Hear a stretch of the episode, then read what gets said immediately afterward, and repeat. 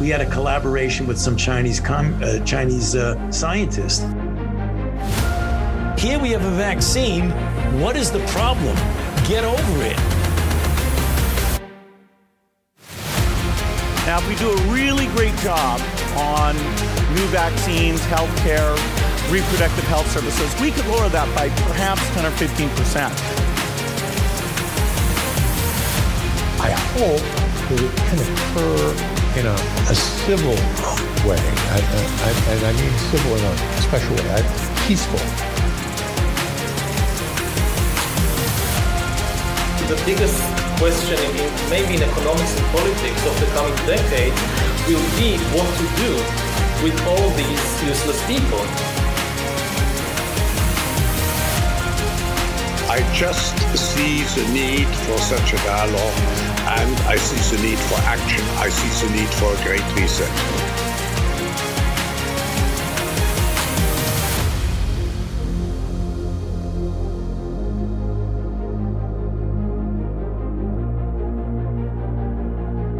We are 44 months into two weeks to flatten the curve.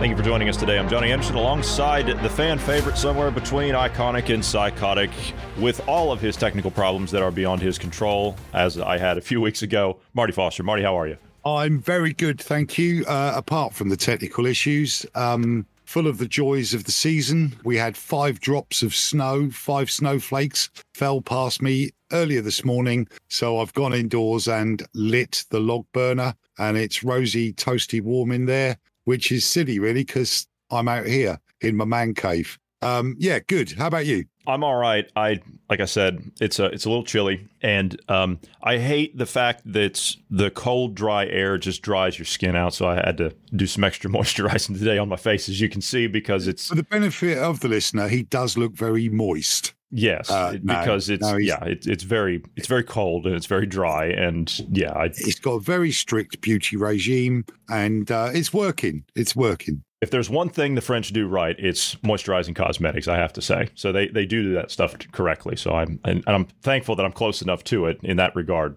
But the rest of it, Yeah. they can take a flying leap. Right.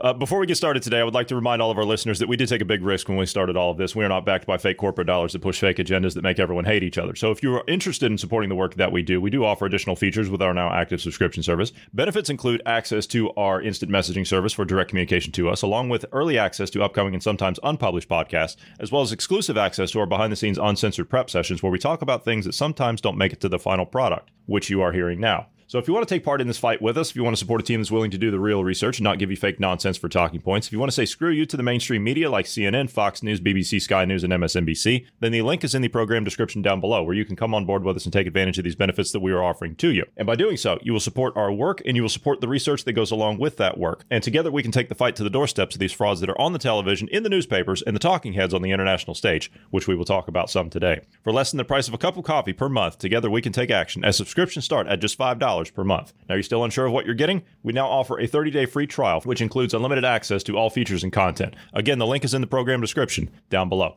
I suppose, Marty, that we should start with the obvious. Henry Kissinger is dead at 100 years of age. Yeah, I've got that tune going through my head um, from The Wizard of Oz. Ding, dong, the Wi- witches. Which Yes. is dead, yeah. Um, it's a pity a house didn't fall on him a long time ago, really, considering what a agitating, um, subversive double agent Henry Henry Kissinger was. In history, he goes down as a peacemaker, as a broker of deals. Um, but no, the man was working to an agenda, and that agenda was of the Marxist communist Soviet movement. Mm, indeed, he was, and I, um, I have been looking into some things involving that individual, and it's it's it's astonishing to me how many people within the establishment did not catch on to this. Now, I've talked about Kissinger before Kissinger was actually pointed out by a, uh, a Soviet triple agent from Poland that defected to the British, actually.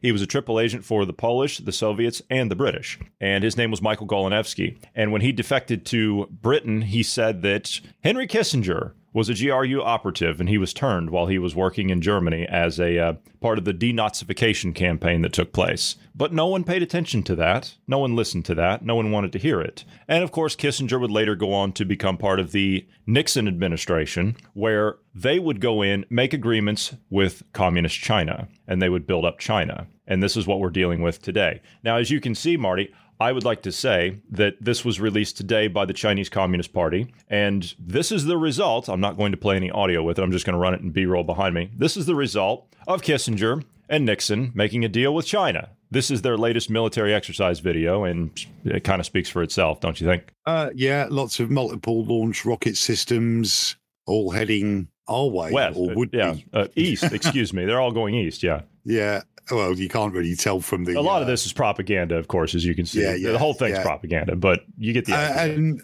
but yeah, well, when you've got uh, a massive population, a huge landmass, tons of resources, although they're running out of those, uh, even the ones that they they bought from Australia.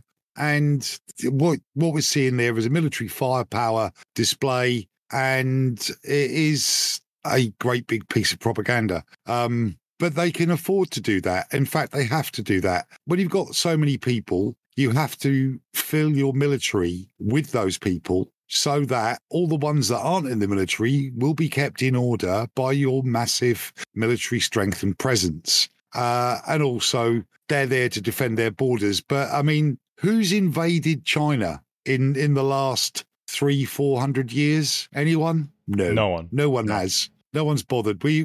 Uh, it's the same with Russia. No one's invaded Russia. Oh, we did have a little stint in the Crimea. There was a war then, charge of the Light Brigade and all that. But they haven't really been under threat as that would give evidence to. I mean, we're more under threat. That's how we're, or maybe that's just how we we've been made to feel. Yes, it's it's the difference in the doctrines that you're talking about is is what you're alluding to. If you look at their doctrines and you read their their doctrines, their military doctrines, as a matter of fact, I have a copy right here. There are two translations of this book. This is a very rare book from the Cold War era. This is called uh, Soviet Military Strategy, and this was ratified by uh, a, gen- uh, a man named V.D. Sokolovsky, Marshal Sokolovsky. It was a marshal of the Soviet Union. And it was written at the end of the Second World War. Again, as you've pointed out, written by ideologues. That's fine. But they nonetheless, they do follow this doctrine. This is the this particular version that I have here, and it's in very good condition. Uh, this is the Rand Corporation translation. Uh, and if you can find this book,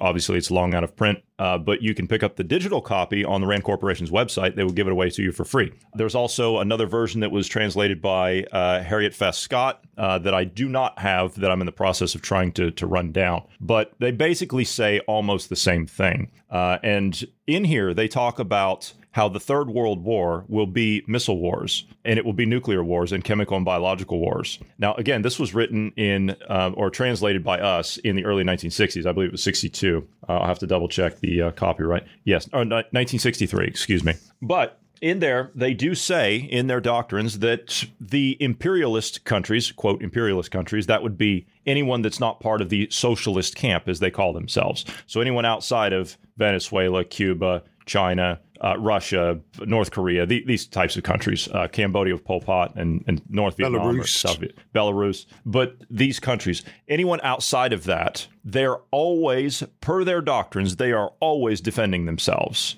And the imperialist countries, such as the US, namely the US, the UK, Western Europe, they are always the aggressors. There is no other way that they interpret that because of the difference in the doctrines and the ideological standpoints. With Marxism, Leninism, as opposed to a capitalist society, it's ideologically opposed and it is irreconcilable by their terms. Yeah, um, it is doctrinal. It is down to the doctrines, but um, I have come to the opinion that uh, the West has been um, provocative and antagonistic in its foreign policy and the way it's responded. There, there are there were probably better ways of doing what had to be done because it gives justification to the Soviet camp, the you know the to for their military escalations and and continue in the arms race. Uh, and you know because of the money involved, taxpayers' money involved in the West, equipping a military with all the latest hardware and the people who wind up with that money in their pockets it would be it would have been encouraged at the very highest levels through these lines of corruption that uh, exist on both sides yeah Change, change agents. They they they get us to do things that make it look like it's our of our own accord, and it's actually not. yeah yeah uh, but again always follow the money in in any crime. And the way the world has gone um the state of you know what's the word i'm looking for? Animosity between big chunks of the world who hate each other has been driven to ensure that an industrial military complex keeps making money for the stakeholders in those businesses Indeed, sir. All right. Well, Kissinger is dead. Uh, he's he's gone. So uh yeah huzzah Yeah, I saw your I saw your comment this morning. Uh, I the first thing that came to my mind was he's just saying, "Oh dear, how sad." Never mind, and moving on. Well, yeah, but at the same time, I, I missed out deliberately missed out the expletive that would have gone in between about time and uh, which would have more expressed my real sentiment on this event. Well, that's okay because we're going to use that bleep button a couple of times today from something that you will not say, but I'll get to that very shortly. Okay. So, uh, we have an issue that's brewing. Actually, we have a couple of issues that are brewing. So, we've got the Israel and Gaza conflict that seems to be somewhat winding down. I'm not counting my chickens before they hatch on that one because there's a ceasefire agreement, but now you've got internal pressure that's mounting against Netanyahu to continue, and there are deals that are being made, and there's some horse trading that's going on. So, I, I don't know. But that means that they're going to have to have another conflict. And we've theorized, and some talk has been going on behind the scenes about something involving North Korea and South Korea. Now, I brought this up to you last week. Uh, they had cut this uh, agreement that they had had off to stop a no fly zone. Or, or excuse me, they had a no-fly zone, but that's now stopped. And then there is some type of an agreement where they they were not allowed to do like reconnaissance flights or or something along the DMZ. Well, now the North has moved heavy weapons up to the border of the South, and they've reestablished uh, some of their military outposts along the uh, the DMZ. So there is a little bit of at least a on the surface there's a little bit of an escalation there, if you will. Now they say that this is in response to North Korea putting a spy satellite in orbit, which okay, whatever. I, I don't know. Uh, I don't know the, the validity behind that. That could all be propaganda. We don't know. Um, but there is that that is taking place. On top of that, you also have Finland. We talked about Finland last week. Yeah. Now, Finland has said this week, just about 48 hours ago, that they will close their entire border with Russia, not just the checkpoints now. Now, the entire thing is going to be sealed. Now, as you said, there's no way for them to seal it. And I told you that Spetsnaz will not be jumping over the fence because more than likely they are already there. So there is that that is brewing. Now, I don't know if anything's going to become of that, but we know that the Russians and the Finns do not have a very nice history. Then you have something else that I told you about almost three weeks ago that someone had been telling me behind the scenes that we could see another conflict somewhere else in the world, possibly on the continent of Africa or somewhere in South America, and we didn't know exactly where, it was just theorized. But this is a result of China and Russia needing us, again, as you said, to make strategic moves and make it look like it is us that are doing it, when in fact it is not. Now you have a situation that is brewing in the continent of South America. And that involves Venezuela, again, allied with Russia, Hezbollah operating out of Caracas already, and French Guiana. And there is a reason for that strategically that you were talking about behind the scenes uh, in prep, and we can get into that if you like. But that would be another conflict that we would ha- that we would have to, per the French, we would have to respond to that to assist. Even even if it's not another conflict, it's uh, a shift in the balance of power. Yes. Who is strong in that region? Now, Guyana isn't a big country. It's not huge. It's mostly equatorial rainforest. And the French have been there for a long time. They've got um, large uh, regiments of the of the Legion there, and it's where NATO sends its SF to do uh, jungle training, uh, as well as Belize.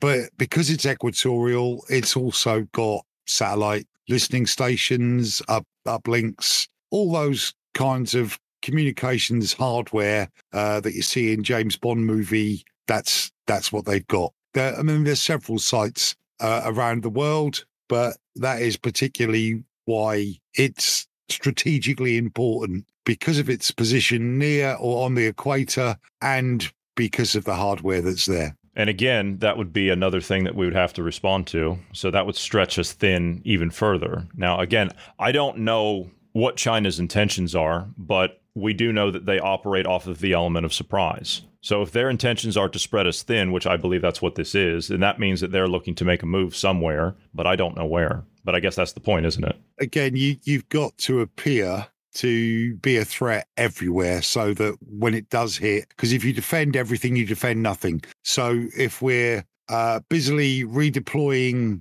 troops, surveillance equipment, uh, aircraft, ships, because we don't know where the attack's coming from, we can't concentrate uh, forces in the area where the attack might come. I'm desperately hoping it doesn't come. I'm desperately hoping every country in the world at the moment overthrows its puppet government and basically gets some sensible, sane people into positions of power. That's certainly not going to happen in the East. Uh, it's not going to happen amongst the Soviet former Soviet countries and uh, China and Russia, they're going to continue with their same old uh, indoctrinated, you know, doubly programmed individuals that they keep putting into their leadership roles we within so called democracies should at least have a chance to swap some people out. But that hasn't happened. And as I've said before on the podcast, even a broken watch is, you know, a stopped watch is correct twice a day, where so far my government, your government, in fact, most of the European Union's governments don't seem to have got anything right in about the last 10 years. Or they have gotten it right because we're looking From- at it differently from the from their perspective- perspective. Yes. Yeah, from the perspective of the agenda. In the meantime, China uh, is running. Uh, who would have guessed this? China is running an operation to get Americans hooked on illegal drugs, according to a former DEA boss. Now, if they were to get into, uh, obviously, the the joint uh, efforts with Russia and China, if they were to get into uh, Guyana, that would be a, a serious foothold that the drug cartels would be able to grab a hold of in that region as well, because that's what, if I'm not mistaken, that's what a lot of the French Foreign Legion do down there is drug interdictions. Yeah, and uh, when I was out there in in the sort of Caribbean area, that was a lot of what we were doing as with the Royal Navy, working with your Coast Guard, working with the DEA, and shooting the engines out of uh, fast boats, fast ribs, carrying you know lots and lots of drugs. So all good fun. The more I think about it, though, with all of these people clamoring for a, a reduction in population, you know, there's too many of us, they're saying. Uh, we can't feed everyone. We can't heat and clothe and, uh, you know, look after everyone. There's too many of us. Why not just make all of these extremely harmful drugs completely free and legalized and let the rest do the work? Um, let You know- Darwin's theory just take over. Yeah, survival. yeah, just let let pure Darwinism, um, survival of the fittest or smartest, sort that sort that out. Of course, it would have to be accompanied by an extremely extensive public information campaign saying if you take heroin, cocaine, um, methamphetamine, um, what are the other ones? Fentanyl. Uh, you will die and you will be sick and um, you'll soon unburden society of yourself. Um, and that, you know, put the message out there so that people with a brain don't engage in these things. Um, and all the ones without a brain, off you pop. Sounds a bit harsh, doesn't it? Not really. Someone who's worked in Well, it- somebody who's worked um, fighting the drug trade in America. No, it doesn't sound harsh at all because I have a very heavy hand when it comes to that. Um, Yeah. But so your uh, your UK maritime uh, uh, maritime organization put out an advisory on the 26th, so a few days ago. Uh, I don't know if you caught this when I posted it, but they received a report of two black and white craft carrying eight persons in military style clothing approaching a merchant vessel half nautical mile, one south one small craft on each quarter, uh, and they were calling for all vessels in the vicinity to and exercise caution to report any suspicious activity to the UK Maritime Organization. It, it sounds like because this took place off the coast of, uh, of Yemen. It sounds like uh, the uh, the Houthis are at it again. Yeah, uh, but again, the the black and white um, uh, color, so the uniforms with the white headscarves on. That's that's also Iranian. Uh, that there's a special unit within there. Yeah, look at these. None of those uh, fat bodies were on the boats that took that ship. No, this is the Um, same ship. we saw the, the boats the, cut- yeah, know. victory dance. Yeah. Yeah, the victory dance. This um this dance they're doing, by the way, skipping forward with one leg in the air, something over one arm. It's it's copied throughout the Middle East. It's it's a camel herders uh Bedouin dance. And um they perform it at, at weddings. So the guys will all line up in their white candoras with their um, you know, white headdress on, and either an asa, which is the the short stick used to encourage a camel in the right direction, or a sword over the so- shoulder, and the the dance um, emulates them sitting on a camel, nodding their head, and moving the sword backwards and forwards over their shoulder. So that's a bit of history from that victory dance there. That's good. That's good. I because I, didn't know that. That's that's actually that's really interesting. There's an awful lot I know that you don't, mate. That is true. Yeah. right. Um. On to. Let me see. What do I have next? I'm trying to get through everything because I know that uh, we're pressed for time today. Um, I talked yesterday with Bruce about uh, the United Nations called for Western countries to reduce their meat consumption. I don't know if you caught that because I know you've been very busy, but maybe you've caught the headline. Yes. Um, well, everyone's striving to make this happen. Um, they can f- off. I will eat as much meat as as I want to eat and can afford. Um, eating uh, proteins, healthy meat and fish and poultry uh, is what enabled us to develop our brains. When you spend all of your energy, as in the food you intake in terms of calories, on just surviving, uh, you haven't got time for anything else. Whereas if you have a balanced diet of vegetables, um, fruit, and meat, fish, and poultry, your body just does better. Uh, it's as simple as that. Now,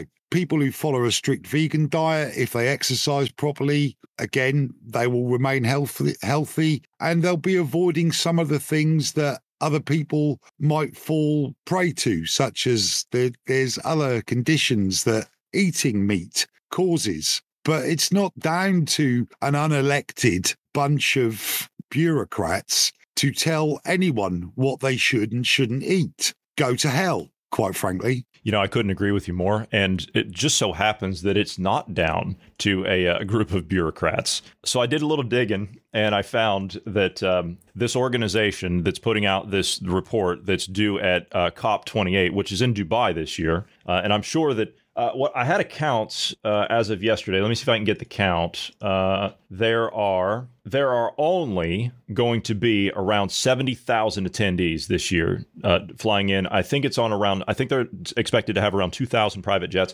and we don't know how many yachts are going to be there uh, docked in the in the port in, in Dubai there. But um, that, of course, you know these people they care so much about the planet. Uh, but at this place, they're going to be debuting uh, something called the uh, the United Nations Food and Agricultural Organization report, where they're going to lay out a roadmap on how all the nations, especially in the West, that overconsume meat are going to have to be expected to to reduce their consumption on meat. Now, I'm sure this might just be a coincidence, but it turns out that the uh, the United Nations Food and Agricultural Organization, the director of that, happens to be a, a gentleman by the name of um, Qu Dongyu who is a Chinese Communist Party official. I, am again, I'm sure it's just a coincidence. I, am sure it's just, and the, the plan is going to obviously, you know, lay out what I said, where they're going to call you to to release or to uh, reduce your consumption on meat. But this individ- individual, who for many years he also served as the Chinese Communist Party's vice minister of agricultural and rural affairs, uh, and he was elected to the head of the United Nations Food Agency in 2019 because China recommended him so so aggressively. They said, you know, this this guy, he's done great for us. He's done great for the Chinese people, and he's he's been a loyal party member. So you should really take this guy on as the head of the uh, uh, whatever there. Um, and he's been criticized though for his he's he's been connected very heavily to the the party organizations in Beijing, the Politburo, and, and things like that. So there's been a little bit of concern there that that he's just kind of you know he's too compromised or something. But he's also been accused of of taking of making decisions autonomously, which in the party you can't do that. So uh, there is that. But Ah. anyway, anyway, anyway, regardless, I'm sure that he has no influence to the Chinese Communist Party whatsoever. I, I at least I don't see any here. Do you? Oh, uh, well, I, I, I wouldn't like to say, but I'm going to resist the this have to be? temptation. I'm going to resist the temptation to make fun of his name. But why on earth is anyone in the West having to listen and take advice and have policy made for their countries by a Chinese communist? There is no reason. The United Nations is a farce and it's just a way of getting global decisions pushed out to everybody, but it's not uh, a global quorum that are making these decisions. It's it's a quorum of Marxist, former Soviet, Chinese pushing an agenda which is weakening the West because they have such influence within that organization, within the United Nations, within the World Health Organization. It can all go and stick its head up its own starfish, as far as I'm concerned. Again, I'm not going to disagree with you. You're making some great points today when it comes to what these organizations need to do. Uh, all right, so let's move over to the UK. Uh, I did see it over the weekend, and I know that you wanted to talk about it, so let's go ahead and get into it because I, I know that we're uh, again I know we're pressed for time today. Uh, Tommy Robinson was arrested in London at one of the uh, the I think it was a Hamas or uh, a pro-Israeli. No, what it was, what it was, was a protest against anti-Semitism, and Tommy Robinson and his followers had turned up in support of that. But prior to the protest, the organisers, the unnamed anonymous organisers, had asked the police for them not to, or for them to uh, stop Tommy Robinson from attending. So these people who were protesting against all of the anti-Semitic uh, marches, you know, the whole uh, from the river to the sea chanting groups that have been turning up in London, including on Remembrance Sunday. So this was a counter protest to those protests. And really, um, you would have thought they would have welcomed any further support outside of the Jewish community. But let's not forget, anti Semitism is actually about the Semites, and the Semites are not a religion. They are Coptic Christians, they are Muslims, they are Zoroastrians, I think, as well, uh, and and Jews. So Tommy Robinson wasn't welcomed by the organisers, inverted commas, of the event, and so therefore, thirty policemen went in and made an arrest. He had every right to be there. He's been charged. He was pepper sprayed in the face. They actually lifted his head up to spray the pepper spray into his face. He was made an, an example of by Sadiq Khan's gang, the Metropolitan Police, because that's the message they want to get across. Sadiq Khan is an out and out Muslim fundamentalist, and I don't even say allegedly. You know that his origin is from as a human rights lawyer for all kinds of uh, terrorist organizations.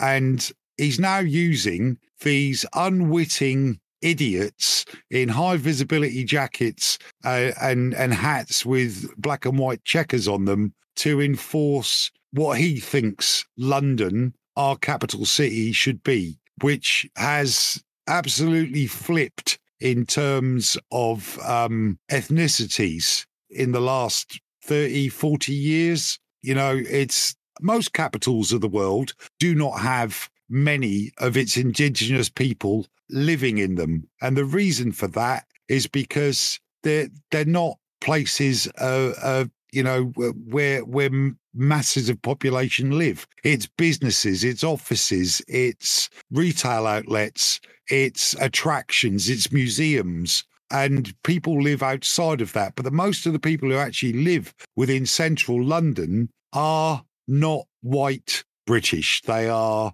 British or immigrant, but usually of black, um, Asian, Middle Eastern descent. And so Sadiq Khan doesn't want people like Tommy Robinson or Stephen Yaxley Lennox, uh, as his real name is, from being there and being part of any demonstration. It's actually Lennon. You couldn't make it up. Lennon. Yeah, Stephen Jackson. Yeah, Lennon. sorry, Stephen Um, Yaxley Lennon. Yeah. But the events leading up to his arrest, I did watch the entirety of the, the video, at least what was released, uh, what I saw. And it was about 15 minutes, and it was long before the uh, the Met showed up there. So it, it's not like it was. That was an the middle of organised operation. They Yeah, knew they yeah. were going to arrest Yes. him. That's why there were so many officers available to get through the crowd and get to that one person. Quite frankly, he uh, he annoys me. He annoys me because what he says is mostly correct, but the way in which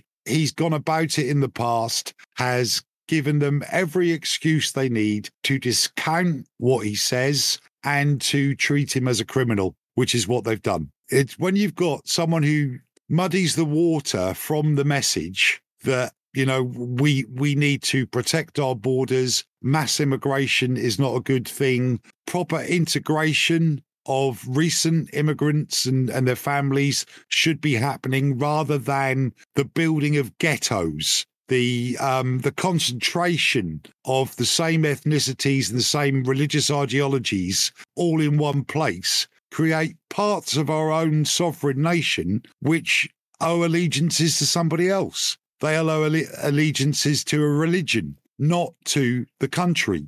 And that's why communists, uh, the first thing they do when a communist revolution takes place is they kill all of the intellectuals, all of the academics. They do away with uh, the churches, the priesthood, uh, the clergy. They get rid of them because uh, they don't want any organized or any chance the people to organize through some means against what the state is doing. Now, I'm not suggesting that's what we need to do. Our country is a diverse country and we are welcoming, but enough is enough. With 750,000 illegal immigrants crossing our borders in one year, sorry, that may be an exaggeration. It may be half that illegal, the other half uh, legitimate immigrants. We have enough people in this country to fill all the job roles. What we don't have is proper training and the infrastructure set up to get those people trained for those roles, which is why they are quite happy to bring qualified people in from other countries. We, a little while back, we virtually emptied the Philippines of qualified nurses, a country of 98 million people with serious health problems like dengue fever and other conditions because of the poor living conditions of a lot of that 98 million people. We took all their qualified nurses and brought them to the UK because our training hospitals are further education um, and vocational training courses in the UK have been cut to the bare bone to the point where they are no longer fit for purpose, which is why we do need immigration, but at a controlled level. And in the meantime, so that we can cut that level down, we need to reinvest inside our education and training infrastructure. But we can't do that because all our fucking taxes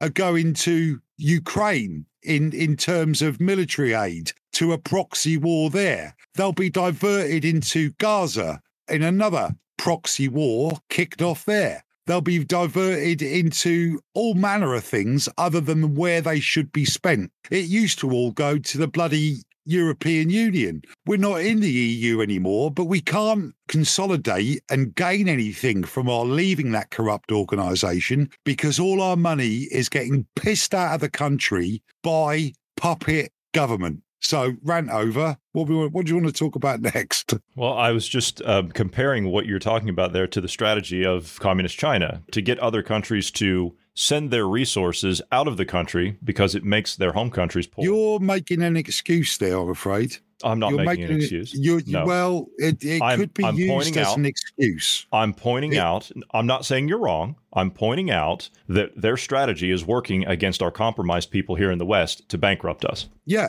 yeah, it, it is. So the real blame, yes, they're our enemy and they will be working against us. So you've got to expect that. You expect a snake to bite you. What you don't expect is your own government to bend you over and give you a damn good rogering just to further their agenda. How am I supposed to argue with that? I, I can't I can't even put a, a counterpoint to that because I agree with it. In in the news just recently, last couple of days, we've had this COVID investigation. The inquiry is is going on. Okay. And you would have heard of Dominic Cummings, who was Boris, what a He- great pram filler, a lying bastard I am, Johnson's senior advisor. Yeah, he got And- knighthood as well, didn't he? Cummings? He did. I thought. No, No. no. Okay. Uh, they- or they no, no. never have given- He. Uh, I'm thinking of Van Tam and, and Chris Whitty. Cummings actually he he left. He he was he was actually booted from the cabinet. I remember. Okay, so that that's the He one. was never in the cabinet. He was a senior advisor, but he got An advisor. sacked. Okay, yeah. He got sacked from that role because while the rest of the country were being locked down and told they couldn't go outside of their own town, he was traveling 200 miles to try out his new glasses and visit a castle with his family near his mother and father's house. In the inquiry, uh, it's being strongly alleged that he was making decisions, just like you were talking about the Chinese agricultural guy making autonomous decisions. It sounds like Dominic Cummings was calling the shots rather than just advising Boris. But that may be a complete fabrication. But what that does by putting that out there in the inquiry, it kind of excuses Johnson for a number of things that he should be doing jail time for. Now, one of the other things that they're talking about is the uh, plan to triage COVID patients uh, or patients with COVID back into care homes, even if they were infected, when the pressures on the hospitals were such that there were no more beds left. Right, we've got to get some of these bed blockers out. We'll take them back to their care homes. So they were putting infected people back into care homes. Now, you and I, and anyone else who's awake, knows that COVID 19 has a 99.97% survival rate unless you are immunocompromised. And of course, the people in care homes were immunocompromised. So by putting infected people back into uh, care homes, they were spreading the disease further. Topped with the, I, I always have trouble saying the name of the drug. Is it midazolam? Midazolam, yes. Yeah. So midazolam Matt Hancock buying 200 million doses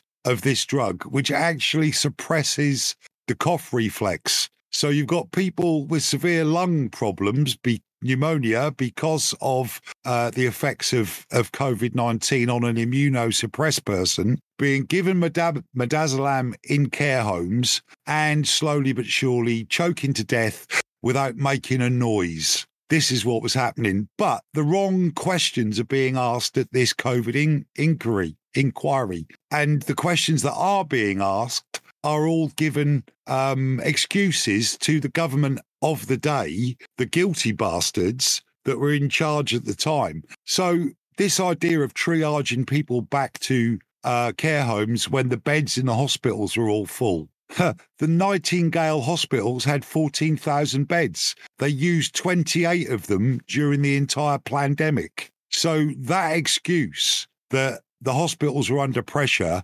doesn't stand up, even if it meant transporting people to London and Birmingham from around the country to keep them there while they fully recovered and tested negative before being put back to their care home um, would have been a viable option. But it never happened. So, what I'm seeing from the COVID inquiry in the UK is a bunch of lies and a bunch of excuses. They're getting their, their excuses in first. I suppose we shall move on to the final topic that I have for today, uh, and we will we will go ahead and call this one done because I know that we're pressed for time, and I know you've got appointments this afternoon that you have to see to. So I thought I would bring this one up. I think you've already seen this as of this morning when it was posted, but I'm going to play it anyway. There's been a lot of um, criticism that's been given of Elon Musk in recent days. We started off with um, with him being questioned by uh, the financial network in the US, CNBC, and that's what he's doing again here about uh, George Soros. He he says one thing about George Soros, and all of a sudden he's, quote, anti Semitic. If anybody says anything about George Soros, you're anti Semitic. Well, there's been a lot of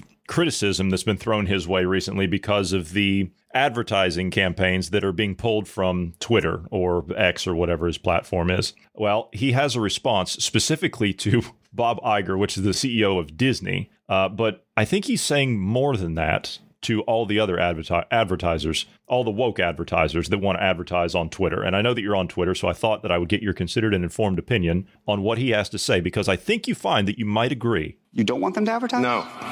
What do you mean? If, if somebody's going to try to blackmail me with advertising, blackmail me with money, go f- yourself. but go f- yourself. Is that clear? I hope it is. Hey, Bob. There you go. Is that clear Yeah. enough? Um, it, it that's perfectly clear. Well done, Elon. I agree with you. I think he changed the name to X simply because uh, the the the alternative name of Twitter was far more appropriate for Twitter. But the the whole woke movement is is something that that they they need this one thing pointing out to them. Matey from the UN, the agricultural advisor, the one thing that the Chinese are not is woke. They are not woke. They don't apply any kind of political correctness. That speech you sent me by the Chinese general, um, what was his name again? Oh, uh, Xiao Chen, General Xiao Chen. Yeah, yeah, yeah. Uh, in which he describes his race as being superior, how all of us need to be done away with that aren't Chinese, the the methods of of asking his soldiers, will they kill women and children? And expecting the answer yes. Uh, in that survey that was done of of the People's Liberation Army. To get back to the point, wokeism is their weapon. It's a weapon they're using against us. It's making us weaker. It's making us divided. And it's the the sort of thing that, you know, do you remember those memes? You probably don't because you don't do social media. The memes where Batman is slapping Robin round the face. I've seen Robin those, will yeah. say something and then Batman will say no and slap him round the face. That's what needs to happen. Every time someone tries to use a pronoun at you, slap round the face. No. Every time someone says that's cultural misappropriation, slap round the face. No, it was a joke. It was humor. Every time someone says you shouldn't eat meat, you're killing us all, slap round the face. No. Let's just metaphorically slap them round the face and tell them where they're going wrong and how their opinion matters not one jot to you. Make sure these people know how little their opinion matters to you. No one gets anywhere, no one develops. Well, if, if you just only ever get positive feedback, you'll only ever just carry on achieving what you're achieving. You need negative feedback saying, you got this wrong, you got that wrong, you got this bit wrong to develop to develop and progress and to get better. And the only way our society at the moment is going to get any better is if all these woke bastards are given that metaphorical slap round the face and woken the f- up. I have got the edit cut out for me today, don't I? The edit, yeah, you have a bit. That, I've how many times did out, I yeah. swear during that? Maybe two. I, I don't know. It, it does yeah, a couple of times. It's it's okay. It's all right. But like Elon says, you know, Another bleep. Go ahead. That's uh, we're, you're on a roll. no, no, no, well. no, yeah. Anyway, They, they right. can go. Okay, you got me. yeah, they can. Do you have any final points, or have you made all the points that you have needed to make today? You know what? I've the had a right good. I've had a right good rant, haven't I? I've You have, yeah. I was impressed. That's I wasn't going to interrupt. I was going to let you just go. Yeah. Um. No. So, just as a summary, wake the woke up. The COVID inquiry is a whitewash. Yes, the Chinese are our enemy, and as soon as you get a chance, uh, deselect, devote, and get independence into our positions of power. That's well said, my friend. We'll see you next week. You will. You will indeed. We are going to have to plan a uh, another roundtable before the end of the year, so we've got about 30 days in which to do it, where we can all agree to sit down on a uh, on a Friday evening at some point. So uh, hope you can be available for that before the end. I will be available. I will Very make good. myself available. Very good. Well, that will do it for us for today and for this week. It's been an absolute pleasure, my friend. Thank you for being here today. Thank you to all of the listeners, subscribers. I will see you on the exclusive tomorrow with Ned. Everyone else, have a great weekend, and we will see you on Monday.